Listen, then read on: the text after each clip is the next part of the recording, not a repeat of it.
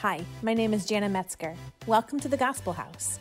Our mission here at the Gospel House is to show the world that the gospel of Jesus Christ is enough. That in the gospel, we can find all of our deepest needs met as the entire church responds to and applies the implications of the gospel. We would love to show it with you. Check out our website, www.thegospel.house, where you can learn more about us, find out how to connect with us, ask questions, see when and where our next meeting is, and give to help advance the gospel message of Jesus Christ. Today, we are in week 5 of our gifted sermon series, and today we are actually jumping out. We have been in the book of Ephesians. We've covered the first 4 chapters of the book of Ephesians, but today we're actually going to jump out of Ephesians for a moment, and we're going to land in the book of Galatians, and there's a reason for this. We're on this Christians love lists, right? That's why when we say that we're in a sermon series called Gifted, whether we want to admit it or not, those of us who have been in the church world for a while, we assume we're going to talk about a list, right?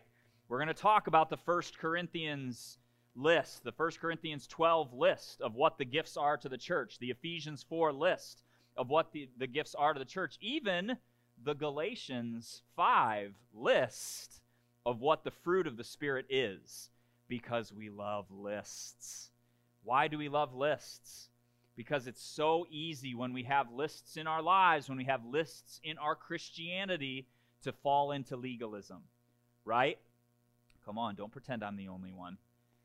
It's rule following. So we look at these lists and we say, okay, here it is. Galatians 5, Jesus gave us a checklist. I can go through and I can check the fruit of the Spirit off and make sure I'm hitting each one. And if I'm not, living up to the mark. But if I am, look out, buddy. I'm better than you. Because that's what legalism leads us to, right? Superiority. When we're hitting, it's either superiority or inferiority. There's no in between. When we're hitting all the marks, we feel superior from everybody else. When we're not hitting all the marks, we feel inferior to everyone else. But it's all derived off of performance. But the gospel says no. The gospel says that's not how we live. And so, if you're walking out the implications of the gospel, when you see a list in the Bible, you don't think, here's a list that I have to perform to, right? But since we love lists, we'll hit another list for you today. And the reason we do so, last week we talked about Ephesians 4, 1 through 16. And we talked about what commonly gets called the fivefold ministry, right? We switched that here at the Gospel House. We do not involve ourselves in foolish controversies. So we're not going to call it the fivefold ministry. We're just going to call it the Holy Spirit's ministry. I apologize if you love the fivefold ministry and you're deeply offended by that, but I don't really care. Because at the end of the day, God doesn't care how many folds are in the ministry. Right? What he cares about is that the ministry is his. And if we're walking by the Spirit, the ministry will be his, right? It doesn't matter what you've been called to. If you've been called to be an apostle, a prophet, an evangelist, preacher, teacher, it doesn't matter what you've been called to. It matters that you're walking by the Spirit, that you're walking in step with the Spirit. And if you are, he's going to lead you into that calling, right? If you're walking with him, he's going to walk you right where you need to go, right? So we're not going to worry about that. Immediately after this, though, in Ephesians 4, Paul jumps into something in my Bible, the NASB 95. In my Bible, it says, the Christian walk. That's what Paul follows up here at the end of Ephesians 4. And it is interesting. Isn't it interesting that Paul writes all these letters and they all go together? Isn't that fun? It'd be deeply disturbing if they all contradicted each other. But they don't, because what Paul writes about at the end of Ephesians 4 is exactly what Paul writes to the church in Galatia about in Galatians 5. It is the exact same thing. We can call it the Christian walk, or we can call it walking by the Spirit, because the two go hand in hand, right? Ladies and gentlemen, I'm going to burst some bubbles here, which shouldn't be, but they are. If you are not walking by the Spirit, you cannot call yourself a Christian. If you are not walking by the Spirit, you are not a Christian. Black and white. I will allow no gray areas on that. to be called a disciple of Jesus Christ, we've got to walk by the Spirit. We have to. We have to be dependent upon the Holy Spirit moving in our lives. Guys, that should be a non-negotiable of the faith. And we'll get there, but today it's negotiable, right? It's not non-negotiable. Cancels each other out. It's negotiable, right? We can do our best. If I just do my best, God's going to be proud of me. Pat me on the head. Good job, Jeremy. You did it. But if it's outside of the Spirit, what we talked about that passage. Remember that passage from Isaiah? Forgive me because I don't remember what the exact reference is. But Isaiah, where it says, our righteous deeds have become like filthy rags, right? Our righteous deeds. But guys, in the church today, we have Christians walking around saying, my righteous deeds aren't filthy rags. God's going to honor those righteous deeds. Not if they're not done in the Spirit. Because you can do the best things in the world. You can serve your heart out and feed 1 billion hungry people. But if that is not what God has told you to do, it's outside of the Spirit and it's filthy rags to Him. We've got to walk by the power of the Holy Spirit. It's the only way. And I am not going to bend on this. The church today should not be bending on this. But we do. So today, let's talk about it. We walk by the Spirit. It's how we as Christians walk. It's how we as disciples of Jesus Christ walk. So we're going to look at 3 things today.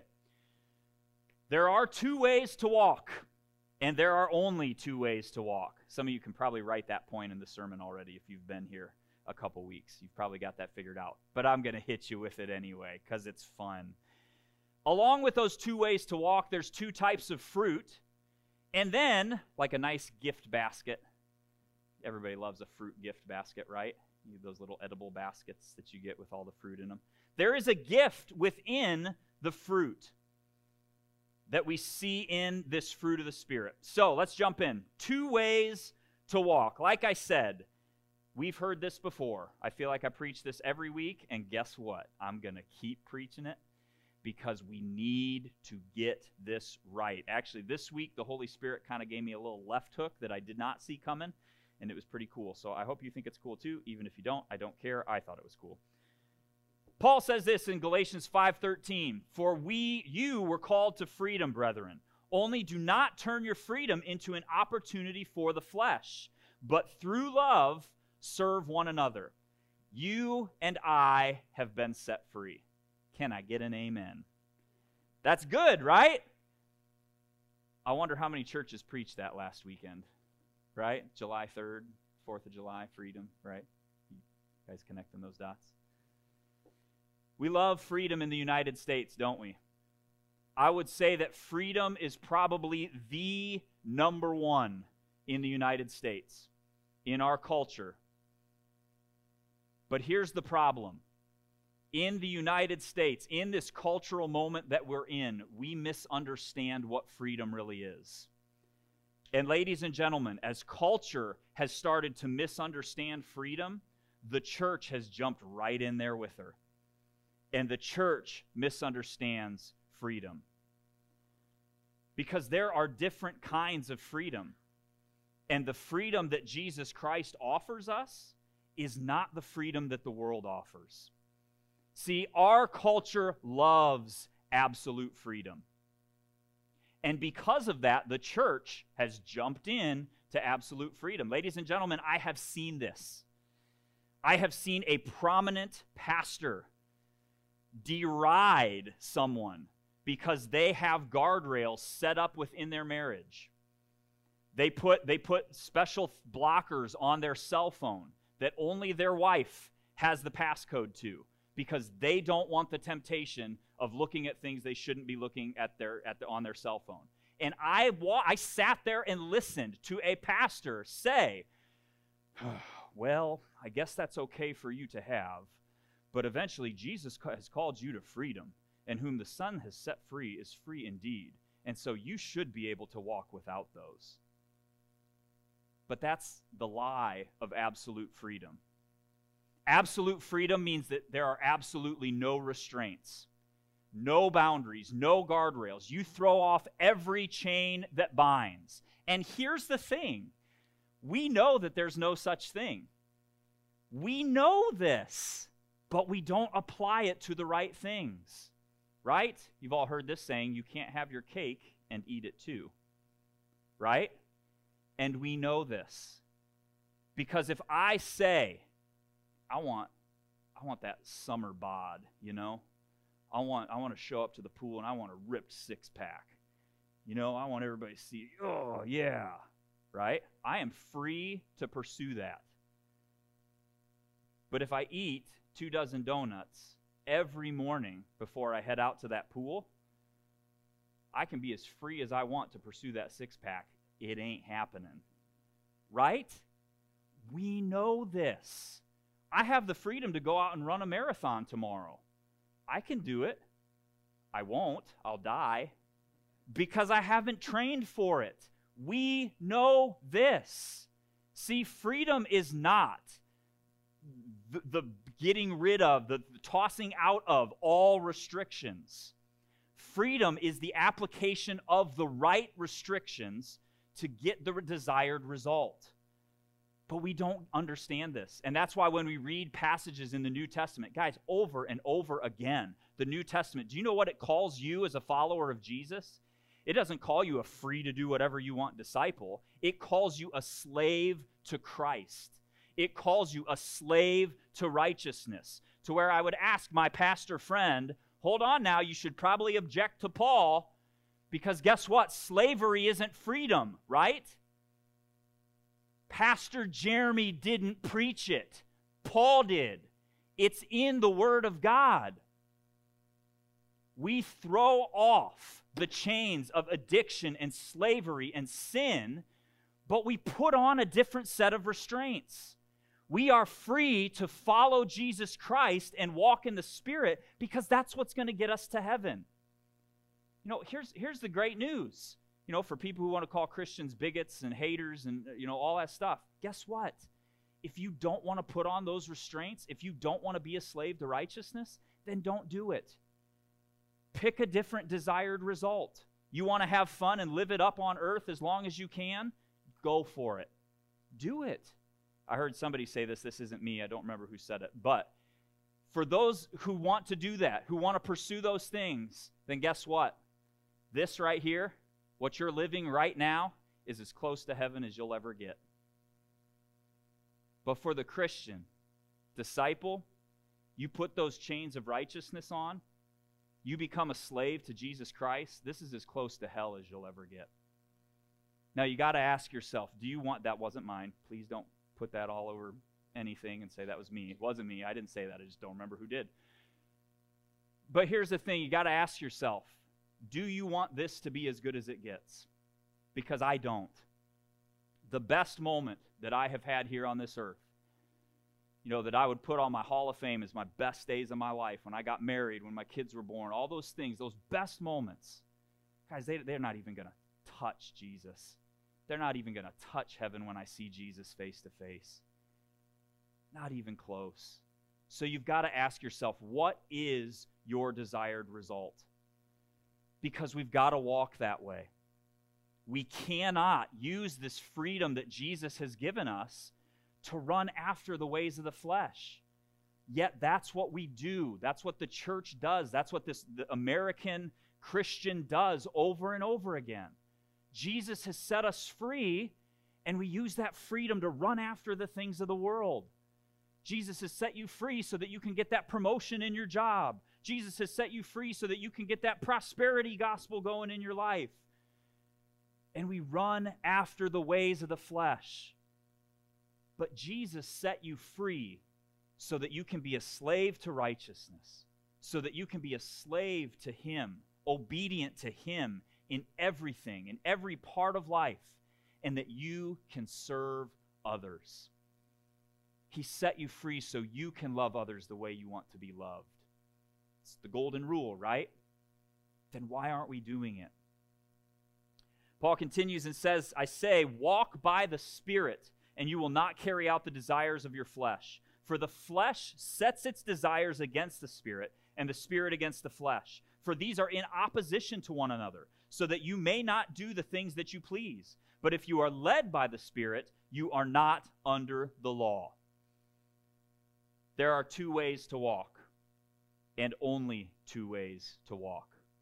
The Bible makes this clear so many times, not just in Galatians 5. The first way to walk, man's way. You see it there? The flesh. That's the first way to walk. And again, I will hit on this again and again and again until we get it, church. When we talk about the flesh, I am not talking about awful sins. I am not talking about the list of 7 deadly sins that everybody knows they're not supposed to do.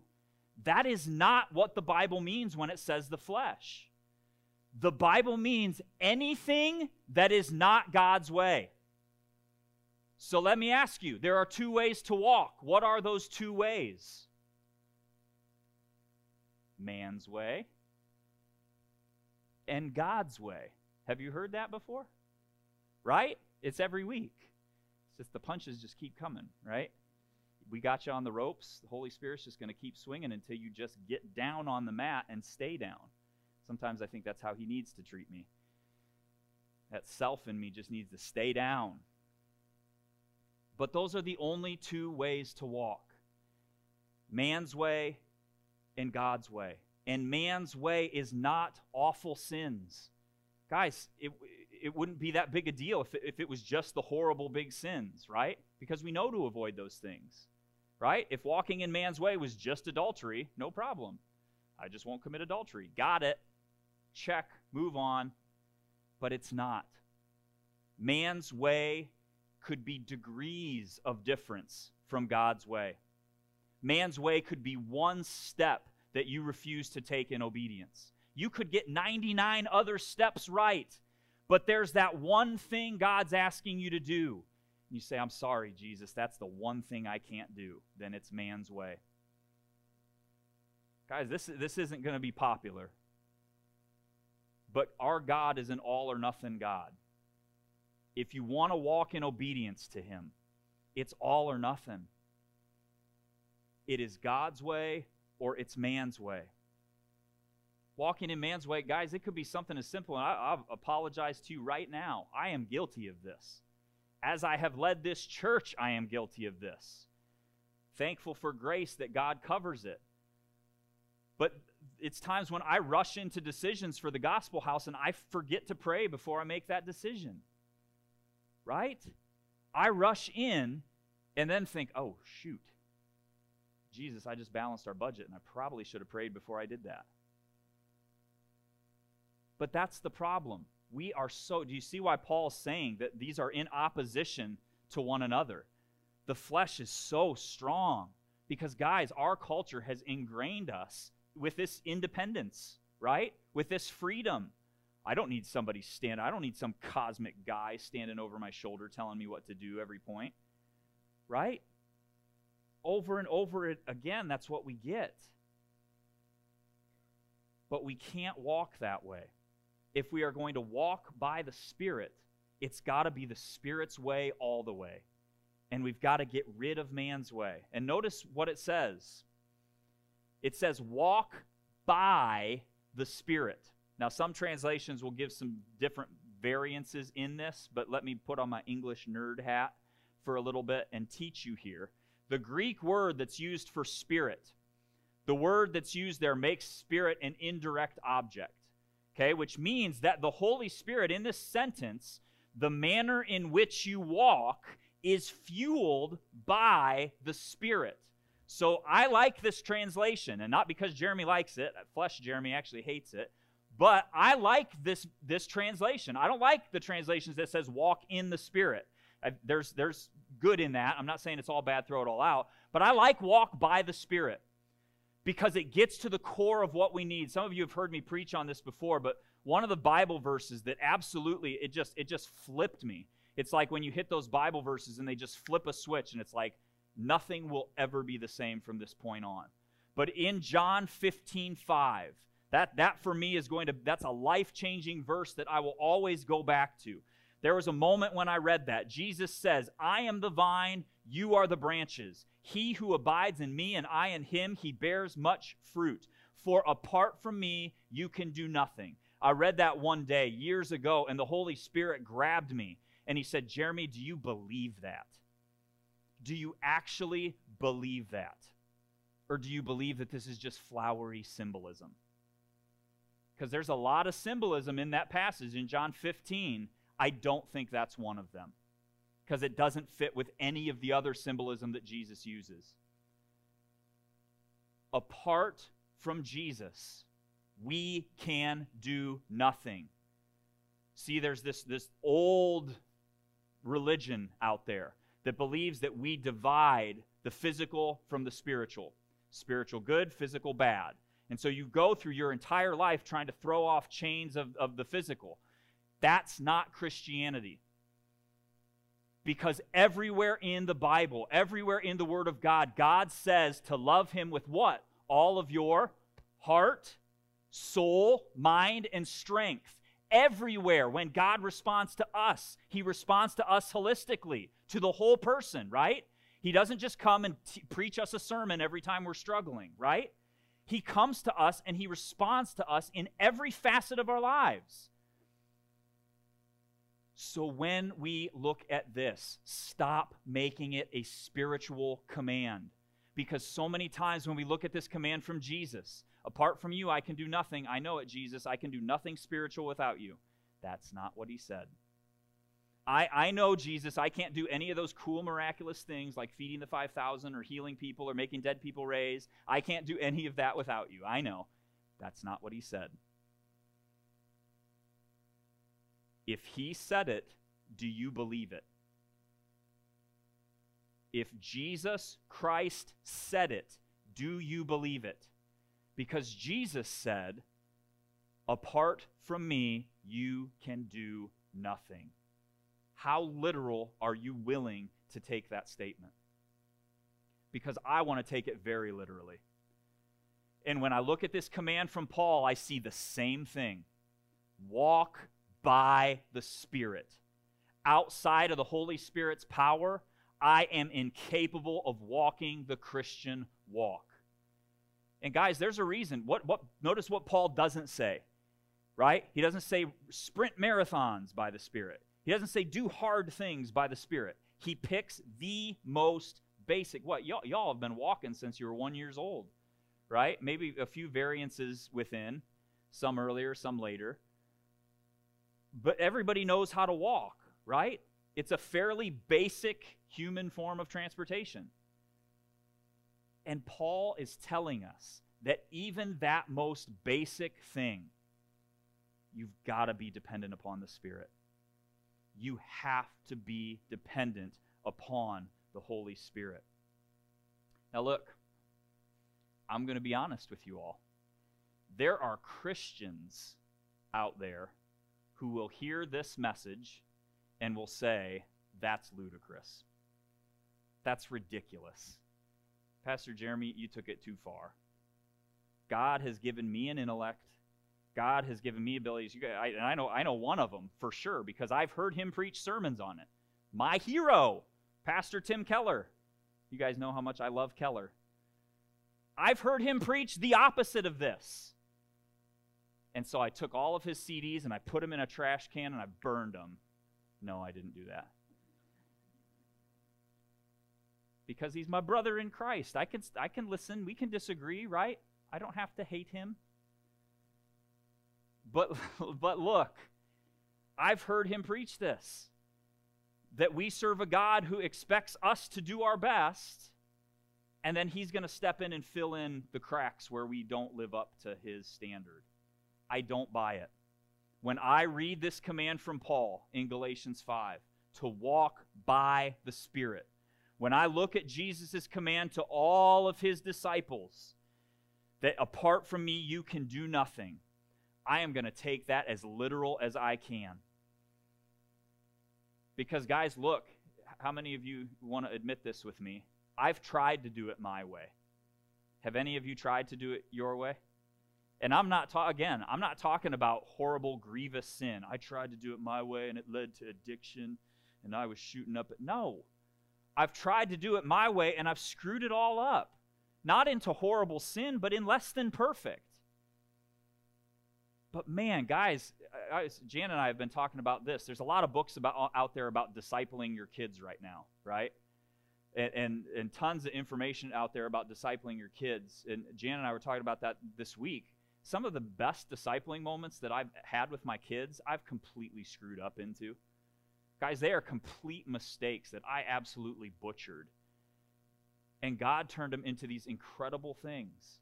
I told you guys this a couple weeks ago, but Promise, the other night, she was praying over Gideon. And she prayed the exact prayer I pray over her every night. I told you guys what that prayer was a couple weeks ago. But when you hear that, it's like, whoa. Jesus, I didn't even know what I was doing all these nights. And that happened? Like, holy cow. But it's not because I was, sitting there intentionally deciding how to disciple my kids. I'm an idiot in whose weakness God moved. And my kids aren't completely screwed up. It's a miracle, huh? But guys, that's what happens when we walk by the Spirit. We say, look, I'm not going to disciple my kids man's way. I'm not going to put this discipleship program together for my kids. I'm going to walk and live by the Spirit. And I'm going to trust that the Spirit is going to disciple them. Now look, I am not saying that you don't give God your best. That's not what I'm preaching up here. God gave us intellect. Well, forget all that. Throw all your intellect out the door and just do crazy stuff. And God's going to be, no, don't do that. Use the intellect God has given you, but bathe everything in prayer. Be willing to go off course from your intellect so that He can move. If it doesn't make sense to you, don't shut the door. Because if that's what God's telling you to do, then that's what He wants you to do. But we've got to walk by the Spirit. We've got to stay plugged in to Jesus, the true vine, the Spirit at all times. And we believe that if we do that, that God will bear His fruit. Because here's the scary thing. There are two ways to walk, but there are also two types of fruit. It makes sense, right? If there are two ways to walk, that there would be two types of fruit. One walk bears one kind of fruit. The other walk bears a completely different kind of fruit. And this is where the Holy Spirit really got me as I was putting this together. We've been preaching this for a long time, right? You'd think Pastor Jeremy, he's got it all together. He knows how all these sermons are going to fit. Nope. Because, man, the Holy Spirit rocked me with this one. It was like, oh, I see it now. This is why this is so important. Every time you walk, you plant seeds. Every time you walk. So if you walk man's way, guess what kind of seeds you plant? Man's seeds. But if you walk the Spirit's way, guess what kind of seeds you plant? The Spirit's seeds. This is why when I say, we talk about the way of the flesh, man's way, it's not always bad things, right? It's not like the only way of man is murder and death and destruction. That's not what it means. It means any way that's not God's. And we look at that and we're like, well, boy, that's not that big a deal. So Pastor Jeremy, I went to a leadership summit and I'm applying some leadership principles to my Christian walk. What's wrong with that, right? The problem is that it's man's way, and that seed is tiny, and that seed doesn't look bad, but when you put a seed in the ground and you water it, and you keep watering it, and you keep watering it, and it starts to grow, it grows fruit. Because look, we look at this passage, Galatians 5:19 to 21. Paul says, now the deeds of the flesh are evident, which are immorality, impurity, sensuality, idolatry, sorcery, enmity, strife, jealousy, outbursts of anger, disputes, dissension, factions, envy, and drunkenness, carousing, and things like these, of which I forewarn you, just as I have forewarned you, that those who practice such things will not inherit the kingdom of God. Now, how many of you are like this when you come across lists like these? You always focus on the one you don't struggle with, right? It's like, oh, let's see. All right, Jeremy, what'd you get from Galatians 5:19-21? Sorcery's bad. Yeah, man. Anybody who practices sorcery, the kingdom of heaven is not theirs. Whew, glad I dodged that bullet. Right? We all do that. Don't pretend. You do it too. But here's the thing. We look at this and we say, ah, yeah, yep, that's what walking man's way looks like. That's walking man's way. I don't do that. I don't walk man's way. False. Put Dwight Schrute. False. This is the fruit of walking man's way. You know, C.S. Lewis has this really great quote. I can't remember what book it's from, but where he talks about sin. And he says, you know, we all have sin in our lives. And when you leave that sin unchecked, it grows.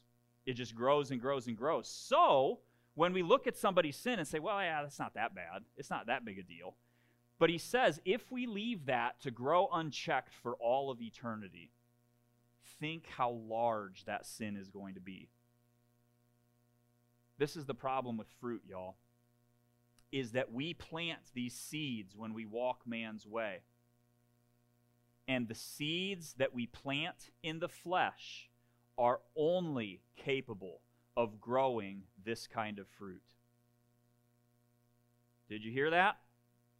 The seeds that we plant when we walk man's way are only capable of growing this kind of fruit. So let me tell you, actually, let me ask you, look at the American church today. Man alive, we have raised up leaders like never before. We have brought in every expert of every Fortune 500 company that's ever done anything in the world. We've had them stand up in front of Christian leaders and tell them how to do church. It's not spiritual advice, is it? It's man's advice. And as we have planted the church man's way, what do you see? Look at the American church and what do you see? This list. Are we more united now since we've put these uber leaders in place who know everything Fortune 500 companies know? You know, look, and they say the right stuff, right? Well, God takes the wealth of the wicked and stores it up for the righteous. We've got our Bible verses we can all take out of context. But guys, this is so dead serious. Because the American church is in trouble. Now listen to me. Listen to me. The American church is in trouble. Not the church. The church is not in trouble. God's got the church.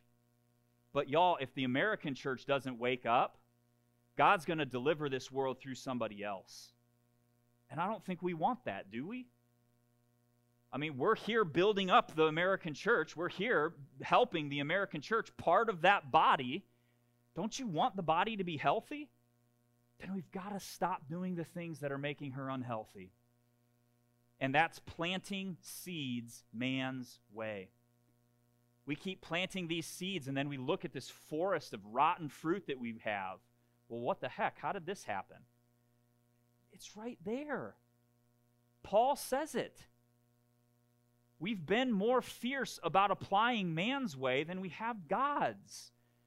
We do church according to Fortune 500 instead of this book. The church must get back to doing things biblically. But the problem is that means throwing out personalities. It means that pastors probably aren't going to become millionaires. It means you're not going to be the coolest trending guy on Twitter and Facebook and Instagram, right? But we've got to get back to doing it God's way, because when we do, the fruit of the Spirit is love, joy, peace, patience, kindness, goodness, faithfulness, gentleness, self-control. Against these things there is no law. Now those who belong to Christ Jesus have crucified the flesh with its passions and desires. If we live by the Spirit, let us also walk by the Spirit. This is the fruit of the Spirit. And here's the great thing, bringing two analogies together here. It's the same analogy, but when Jesus calls himself the true vine and us the branches, let's put on our biology hats. Branches don't sit there and try to bear fruit, right? A branch off of an apple tree doesn't sit there and, got an apple for you. We don't do that, right? It's a byproduct of what? Of trying hard? Nah. It's a byproduct of abiding in the true vine. How do you produce the fruit of the Spirit? You abide with Him. You dwell closer to Him. You draw closer to Him, right? You guys have heard me say this before. I stole it from somebody else. It's not work harder. It is never work harder in the gospel. It is always draw closer. And when we draw closer, this is what we get. Which means when Pastor Jeremy's driving down Route 25 with construction and somebody pulls out in front of me and decides that, oh, there's construction, I'm going to go 25 all the way from 582 to Bowling Green. Guess what? I don't pray. I do not pray. Listen to this. I do not pray, God, give me patience. God, give me patience with this individual. I don't have to pray that. Do you know why, Christian, you don't have to pray that? Because the fruit of the Spirit is way more than just patience. He has given you so much more than just patience. I say, Jesus, take the wheel, and then I push the accelerator down and smack. No, I'm just kidding. I don't do that. But I can pray for more Holy Spirit. And when I get more Holy Spirit, when I say, God, help me to abide in you right now, guess what fruit starts to come up? Guess what fruit starts to bear itself in my life? Not because I'm trying, but because I'm drawing closer. And in drawing closer, in giving the Holy Spirit control in that moment, He bears His fruit. Because here's the thing. There's a sneaky little gift that's hidden inside of this Holy Spirit fruit basket. God gives you this Holy Spirit fruit basket, and there's a gift that's hidden in there. He's got it. It's buried underneath all of the other fruit. I'm just kidding. It's not. I've talked about this before. Maybe you've heard me say this before, but there's something interesting that happens here in the Greek. We don't get it in English because in English, when I have a big basket of apples, I say, here, have some fruit. And when I have one apple, I say, here, have some fruit. In the English language, fruit is both singular and plural. In the Greek, it is not. And you know what Paul says here? Paul does not say, but the fruits of the Spirit are, and then go through this list.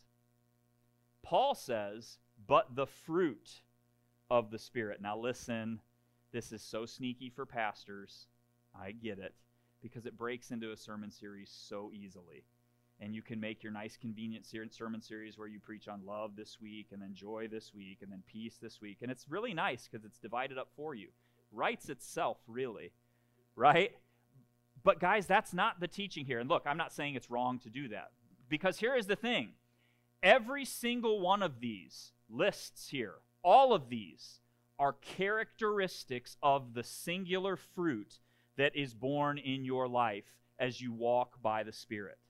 Do you know why? Because every single one of these is the character of God Himself. What is the gift that's hidden in the fruit of the Spirit? God Himself. God is the gift. We talked about this the first 3 chapters of Ephesians, right? God Himself is the gift. And here it is in the fruit of the Spirit. So we double down. I don't have to sit there all day long and pray for more joy. Look, is it wrong to pray for joy? I don't think so. But guys, if you pray for just more Holy Spirit, He is going to bear all of these things in your life, not just one. So can I ask you, why settle for joy when you can have joy and everything else too, right? Why settle for self-control? Because that's a thing, again, like this one, you know, with the old list, with the bad list, we look at the one we don't struggle with, and we name that one. With this one, we look at the stuff we do good, right? Oh, yeah, I got faithfulness up the wazoo. That's the good one there. But I have no self-control. Man, I'll forgive everybody and their brother, but it's because I have absolutely no self-control in my own walk with Jesus. But if you're walking by the Spirit, that's not an option because you get it all. The Holy Spirit is not going to lead you into goodness at the expense of self-control. He's not going to lead you into peace and patience in the expense of joy, right? And we see this in the New Testament, right? Because, and lots of us think that, because what? In order for me to grow in patience, I need things that are going to test my patience, right? That's not going to bring me joy. I don't want to sit behind that driver going 25, down 25. That's not going to make me happy. But when it's in the Spirit, it does. Look what happened to Paul when he's suffering in prison, right? What does he do? Singing hymns at the top of his lung. Are you kidding me? Who does that? The disciples, they get beat within, you know, an inch of their lives, receive the 39 or whatever lashes and sent on their way. What are they doing? Clapping their hands. Guys, praise Jesus. We just got the snot kicked out of us because we were considered worthy to suffer like Jesus did. There's joy in the midst of these insane things. Do you see why the Spirit's walk is not the world's walk? I'm not walking like that. If I'm walking in the power of Jeremy Allen Metzger, there's not a chance. I'm going to sit there and, oh, Jesus, why would you send me through such a thing? Why do I have to get beat? But that's not what they did, because the disciples actually walked by the Spirit. Now it's your turn. Now it's my turn. The gift in all of this is God Himself.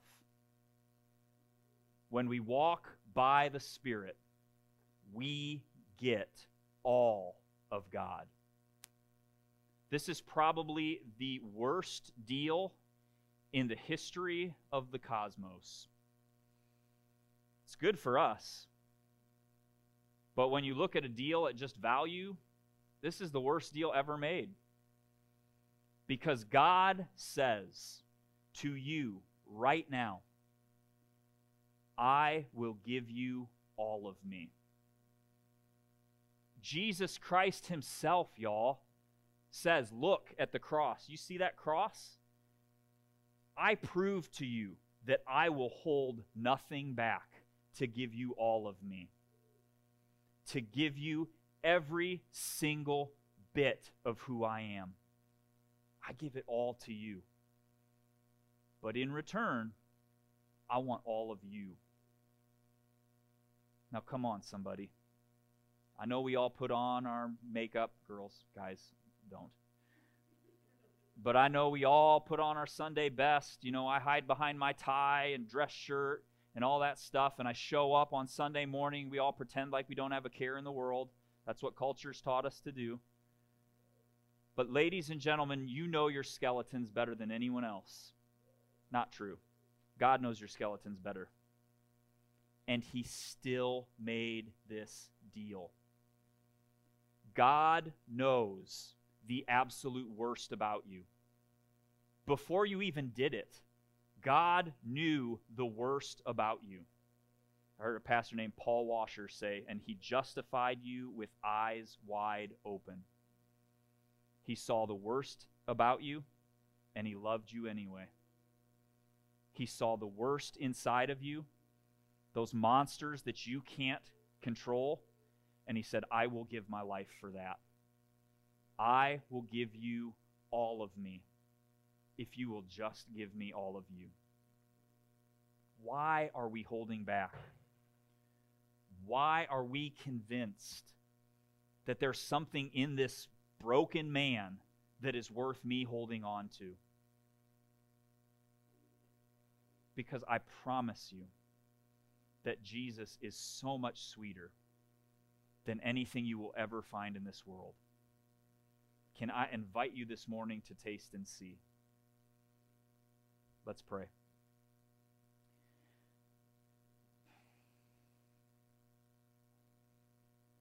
Holy Spirit, you are the greatest gift.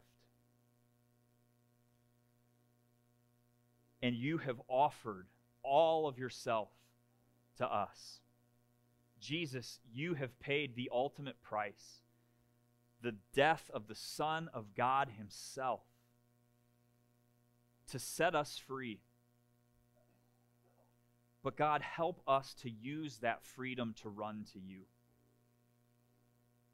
Help us to use that freedom to become slaves to righteousness. Help us to use that freedom to make the decision, Holy Spirit, to put you in the driver's seat, to say, I'm done doing this Jeremy's way. I'm done doing this man's way. God, you know better, and I am giving it all to you. Holy Spirit, I pray for every single individual in this room right now and every single person watching online, that as we make that decision, Holy Spirit, that you would move and you would help us to taste that freedom in Jesus Christ, that true freedom of walking in complete and utter dependence on the Holy Spirit. Help us to see that there is nothing better in this world, and that is the only thing. That is the only thing that will even draw us in the next world to come, is you, Jesus, living and abiding every moment of every day for all of eternity with you. Holy Spirit, as we sit here and as we seek you now, I pray that you would move in our hearts. For those on the fence and making this decision, Lord God, I pray that you would pacify every doubt, that you would clear every doubt, every fear, everything that's in the way, that you would just flatten it and make straight the way of the Lord. Move now, Holy Spirit, as we seek your face. In Jesus' name, amen. Thank you for listening to the Gospel House podcast. We pray that you were pointed to Jesus and will apply what you learned to look more like him each and every day. If you found today's message impactful, do us a favor and hit the follow button. Leave us a rating and write up a review to help others find our podcast. You can also help us by sharing the podcast so that together we can show the world that the gospel of Jesus Christ is enough. If you have any questions or comments, we would love to hear from you. Head to our website, www.thegospel.house/connect, fill out the form, and someone from our Gospel House family will connect with you. God bless you, and remember, the gospel of Jesus Christ is always enough.